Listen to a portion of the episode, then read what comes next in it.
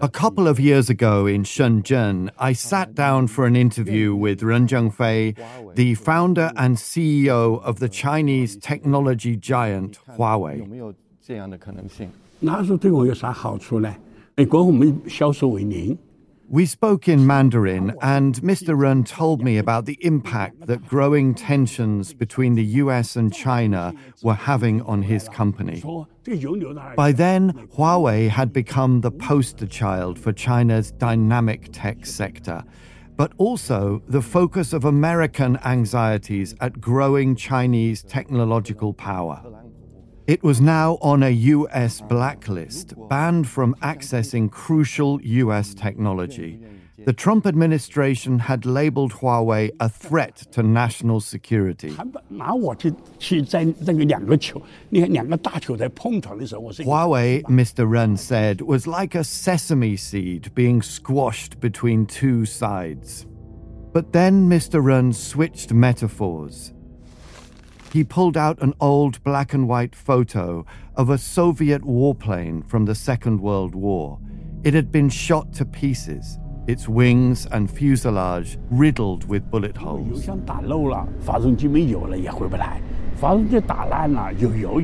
If the engine has no fuel, it won't make it home, he said, pointing to the photo.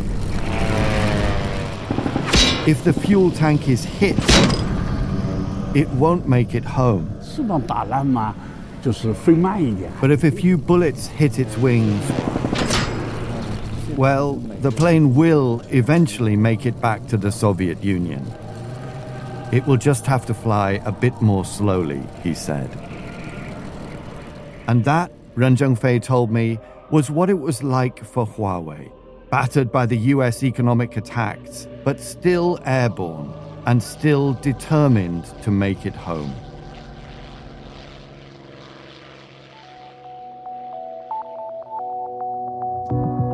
This is Tectonic from the Financial Times. I'm James Kynge, the FT's Global China editor, with the last in our six part series on the US China race for global tech supremacy.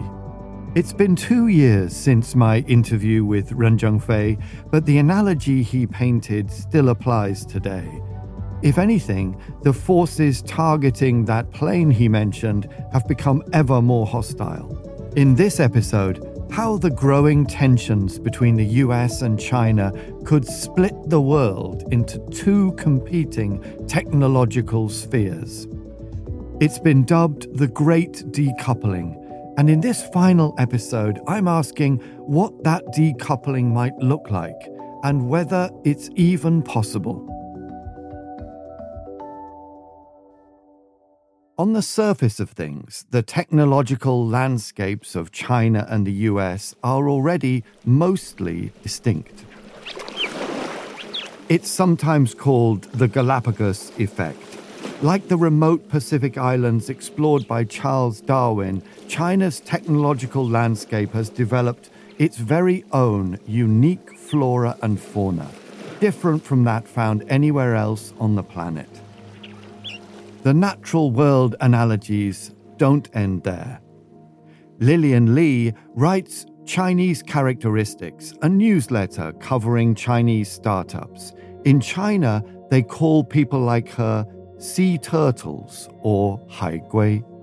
In some introductions, you usually say, "What's a haigui?" I'm, I'm a sea turtle, and people know, okay, so I know your life story. You were born in China, you went abroad, and then you come back. Lillian moved back to China in 2020 after living in London and working in tech for many years. And what struck her in that move was how China had developed an almost parallel virtual world.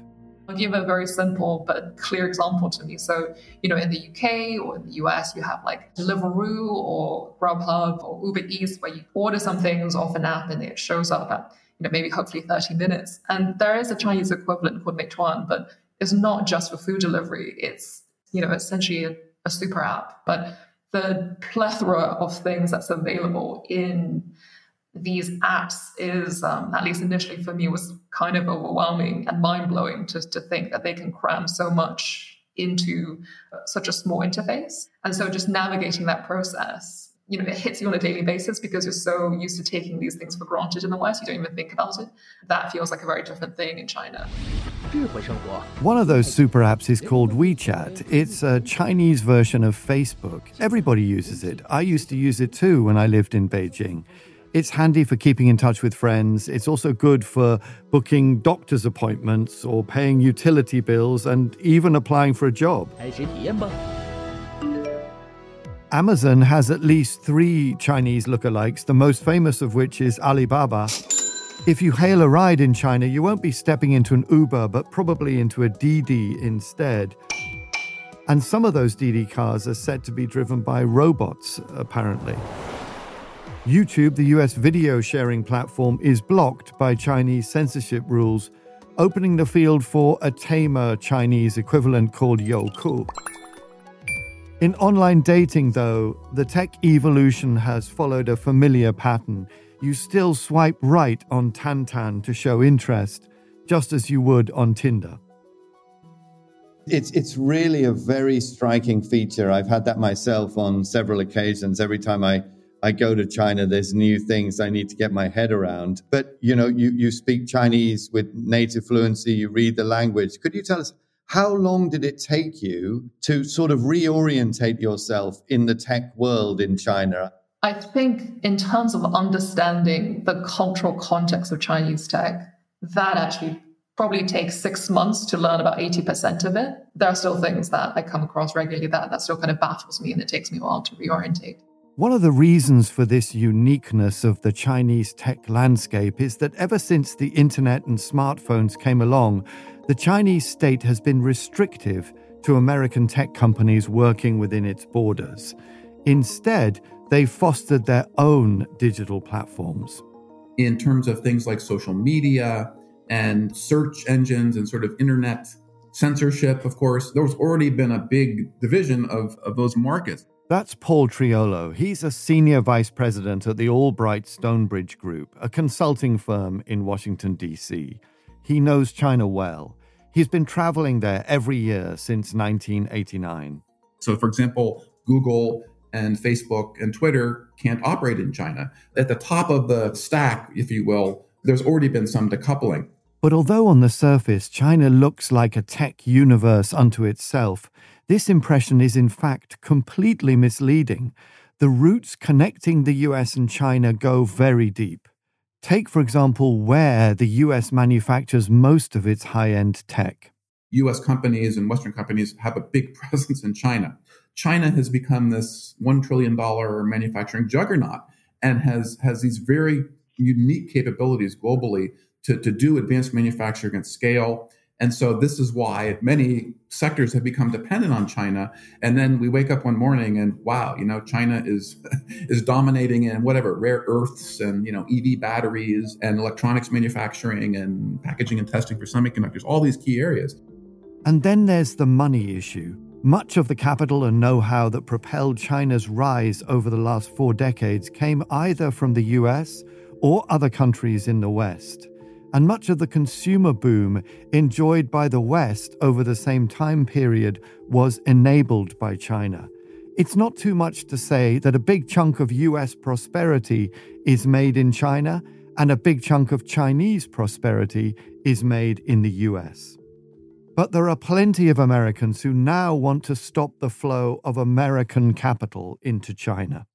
We're increasingly in an adversarial position vis a vis Beijing and it's necessary now to think about how we diversify away from the country. Roger Robinson is president of RWR Advisory Group, a consultancy that tracks Chinese investments all over the world. People like Roger think the US shouldn't be funding Chinese tech companies. His light bulb moment came all the way back in 1999 when he was reading through the investment portfolio of CalPERS the pension fund for California public workers, he came across an unexpected link between CalPERS and the Chinese military. I was looking over the CalPERS portfolio and their China exposure, and I took note of Poly Technologies, Norinco, China Resource Holdings. There were a number of companies in the portfolio of CalPERS that were, in my mind, rather well known companies of the People's Liberation Army. And it, it struck me as uh, ironic and concerning that American public employees were investing in the People's Liberation Army. Today, there are thousands of Chinese companies traded on US stock markets.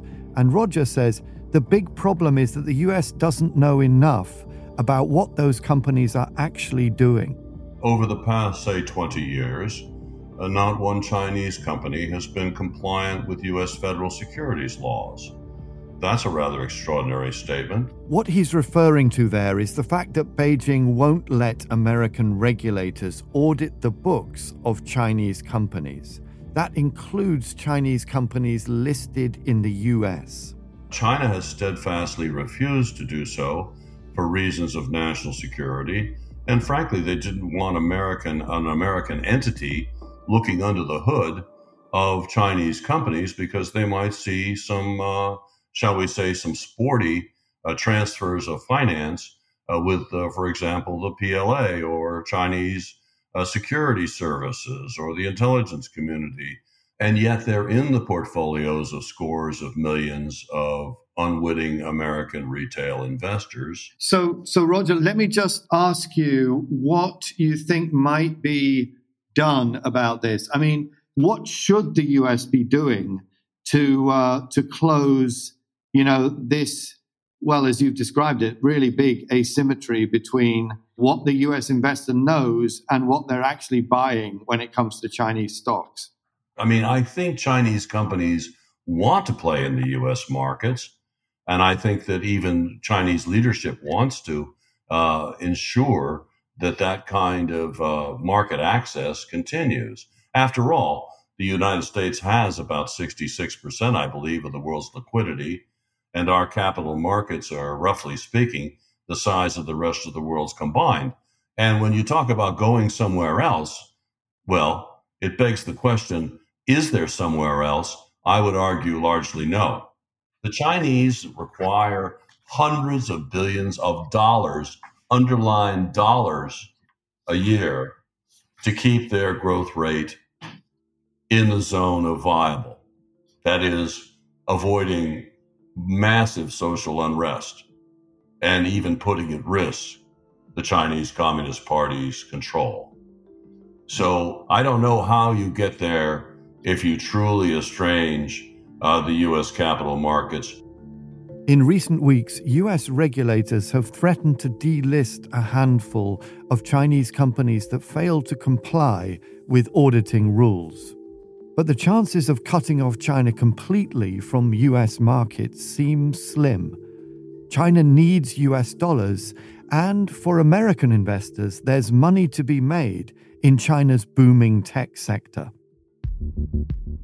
Finance is just one area of concern for those worried about the entanglement of the US and China's tech ecosystems. The US reliance on China to manufacture its technology is provoking anxiety too. We won't back down until China stops cheating our workers and stealing our jobs, and that's what's going to happen.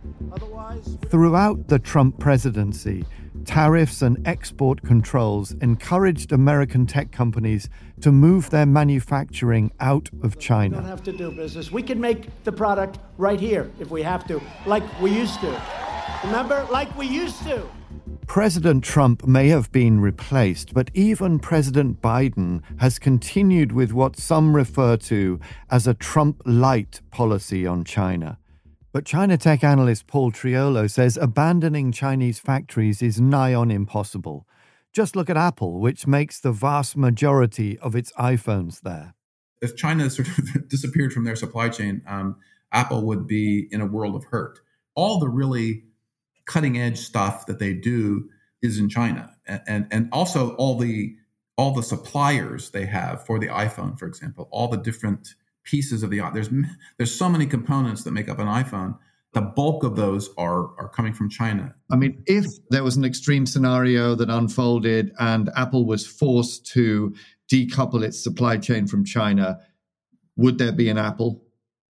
Well, not, there wouldn't be an Apple as we know it. I mean, no, there, there's no way. For example, that if you if you somehow you know shut down the Zhengzhou facility, that Apple could produce iPhones and, and iPads in, the, in the quantity and at the quantity and price.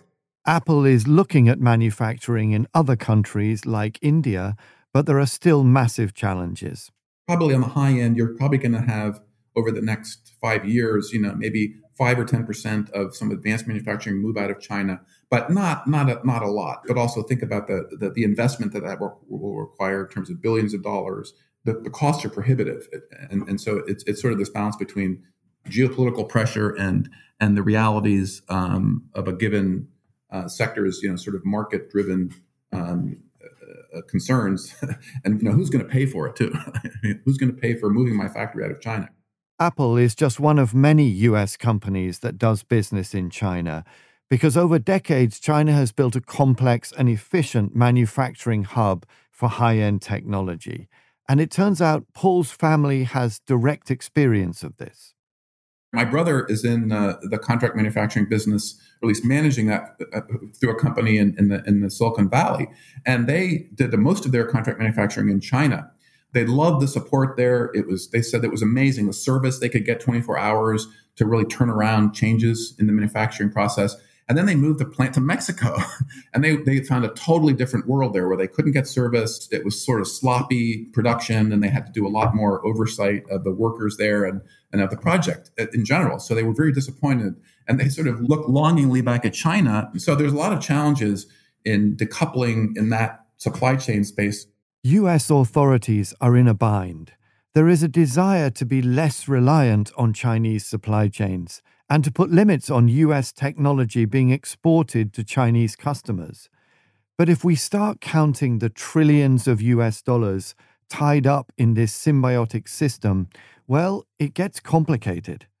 The difficulty of anything but a superficial decoupling starts to come into view. So I think there, there's going to be an attempt to you know narrow the scope of this decoupling to the key areas and articulate a better strategy around you know why there's a national security imperative for controlling this or that technology when you talk to biden administration officials there is this realization that you know these economies are too tied together to sort of you know force them apart in some fundamental way wholesale decoupling may be a tough sell in washington but in beijing there are signs China is already turning its tech industry inward of its own accord. President Xi Jinping says he wants to see tech giants focus more on China itself and work towards a common prosperity at home. Could you just introduce yourself so that we can have the, the audio of you speaking? Yeah, Kevin Rudd. I'm the former Prime Minister of Australia and I'm the President of the Asia Society in New York. Kevin Rudd is a long-time China watcher who's met Xi Jinping several times in his diplomatic and political career. China, though it does not use the term, in fact, it publicly despises the term decoupling, nonetheless, through its own national doctrine of technological self sufficiency, is proceeding in precisely that direction. If America thinks it's in the driver's seat when it comes to decoupling, it's fooling itself. In many ways, China started tech decoupling long before the US. Rudd says China's ambition to make its tech sector more independent comes down to an argument inside China. What should come first, a profitable tech sector or national security? We don't simply have this magical black box called the Chinese party state, which has a uniform view on everything. It's more contested internally than that there are those within the Chinese system who deeply critique, uh, for example, the current pattern of um, Chinese economic nationalism. That's one camp. Rudd says they're advocating for a global, more free market China. On the other hand, the Chinese party state and the security apparatus are driven by a different set of concerns, not the efficient use of capital, but actually the ultimate security and survivability of the party so these two sets of constituencies at work in the Chinese system. Who currently is dictating the traffic? It's the intelligence security, and what I describe as party apparatus, as opposed to the generation of financial and economic technocrats. For nearly half a century, China has been fixated on economic growth. Under the former Chinese leader Deng Xiaoping, it was the idea of economic development as the core truth, or 发展是硬道理 in Chinese. But the US China rivalry is intensifying Beijing's shift away from this old economic mantra. Right now, it's the security of the state that's taking precedence over economic development. This marks a massive change in how China is governed. Kevin Rudd doesn't think decoupling is going to happen anytime soon, but that's certainly the direction of travel. Are we headed towards a bipolar world then? It's beginning to look like that. But if I was to ask you tomorrow, would each side agree to a decoupling of trade? Probably not. Would they agree to a decoupling of capital markets? Probably not. Would they agree to a decoupling of currency markets? That's already occurred because the renminbi is not tradable. Would they agree to a decoupling of technology markets? Probably for the reasons we've just discussed. Decoupling of talent markets, increasingly so, but the trend line is in the direction that you described, but the conditions precedent are not all there yet. Regardless of which side is instigating it, separating the US and Chinese tech sectors would be potentially crippling for both. That's why the great decoupling narrative that dominates the media and politics these days is either highly suspect or hopelessly vague. Beijing and Washington both have hawkish factions. Despite the political considerations, decoupling would have an enormous and unsustainable impact on the two countries, not to mention the fallout for the rest of the world. Over the course of this season of Tectonic, I've seen two broad themes emerge in the story of the US China tech race. The first is the pervasive anxiety in the US about China's technological rise. It's caused the US to challenge China in all kinds of ways. There's the crackdown on Chinese espionage, putting scientific exchange between the two sides at risk. This is something we often hear from the government the argument that people of Chinese descent are somehow more prone to committing acts of economic espionage. There's the efforts to stop China getting hold of the technology and know how that could help it steal a lead on the US and strengthen its military. They're targeting biotech, nanotech, ag tech, um, quantum technologies. The breadth of the technologies that they intend to acquire is really breathtaking. I mean, it is across the board, it is part and parcel of their attempt to build a siege economy in technology. And the second theme is that China insists on being in control of its own technological future, to become a self sufficient technological superpower trying to build its own semiconductor industry, forge its own path into space. Now we see China building a space station of its own, uh, developing a lunar exploration program of its own. If you want to be a superpower on the world stage, uh, you've got to be able to use space. And trying to grow its influence internationally, exporting surveillance tech around the world. I uh, counted 18 of these new tech high definition cameras covering this square. What we are afraid of is to have the whole city covered with this state of the art technology.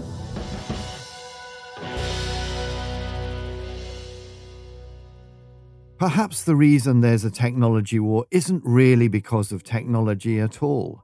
It's a fundamental distrust between two global superpowers Technology is just the battleground, because whoever controls technology controls the future. A final thought from Kevin Rudd.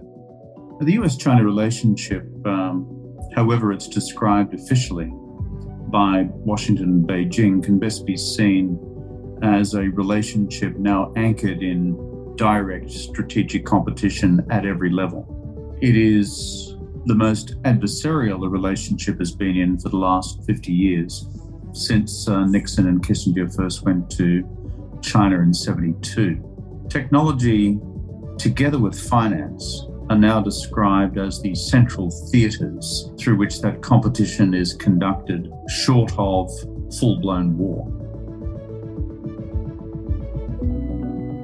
You've been listening to Tectonic. We'll be going on a break until our next season, which will be released this summer. I'm the FT's Global China editor, James Kynge. Our senior producer is Edwin Lane, and our producer is Josh Gabert-Doyon. Manuela Saragosa is our executive producer, our head of audio is Cheryl Brumley, and our sound engineer is Breen Turner. Music on this season composed by Metaphor Music. If you like the series, do leave us a review. It helps other people get to know about our show. And for more stories about technology from the FT, head to the links in the show notes. Also, there is a discounted FT subscription offer. You can listen to every episode of this Tectonic season by subscribing wherever you get your podcasts.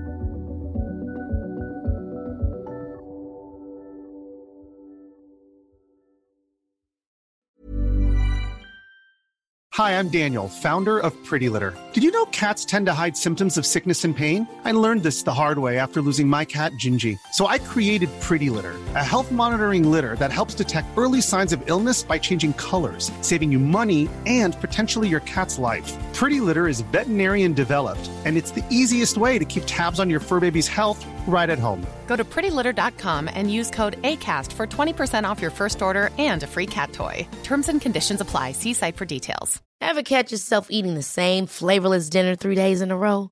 Dreaming of something better? Well, HelloFresh is your guilt free dream come true, baby. It's me, Keke Palmer. Let's wake up those taste buds with hot, juicy pecan crusted chicken or garlic butter shrimp scampi. Mm. Hello Fresh. Stop dreaming of all the delicious possibilities and dig in at HelloFresh.com. Let's get this dinner party started.